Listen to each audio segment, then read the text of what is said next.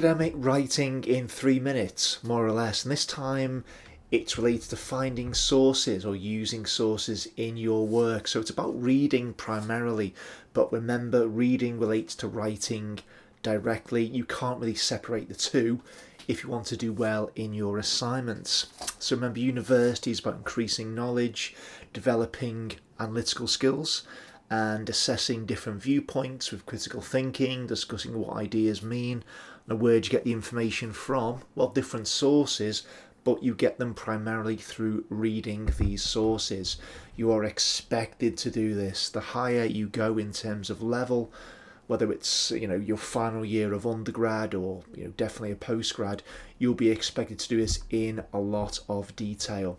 Now, where do you start? Start with your reading list that you're given by your teacher. You can't read everything, so have a look or you know have a conversation with the teacher which ones are considered essential. And when you go through them you know look which ones are more relevant to a particular assignment. Become familiar with who the key writers are in your field.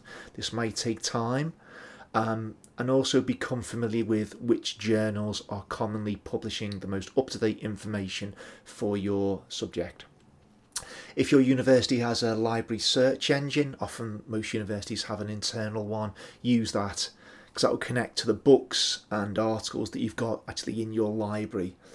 Use things like Google Scholar, of course, very well known, because that comes up with a lot of academic, um, you know, journal articles. Also, in your library, find out who your subject specific librarian is.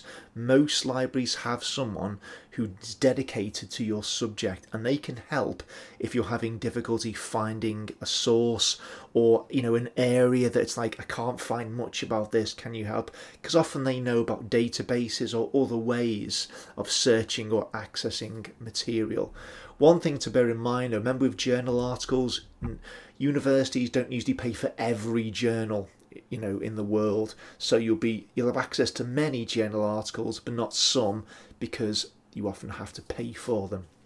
So when you're assessing um, how to use a source or whether it's useful the CRAP test is most commonly used. CRAP test probably one of the worst acronyms ever but it stands for currency relevance authority accuracy and purpose so the currency relates to when something was published or posted online. You know, has the information changed? Have the ideas changed in this research area? You might think about that if you're going to before you use something. Relevance is the information related to your assignment? If it's not, don't use it, of course. But also, is the information at an academic level? Who is the audience? Authority. Where does it come from? Who is the author or the organisation? Can the source be considered trustworthy? You know, is it a commercial organisation, for example? Accuracy. Is the information you're accessing and reading supported by evidence? If there are links on an article online, do they work? Can you find out where they got the information from? Also, is the language accurate? You know, the purpose, which is the final letter in the CRAP test. Purpose relates to why something was written. You know, is it an objective article? Is it biased? Is it arguing a particular viewpoint? You know, the chances are that most things will be biased because everybody writes for a reason.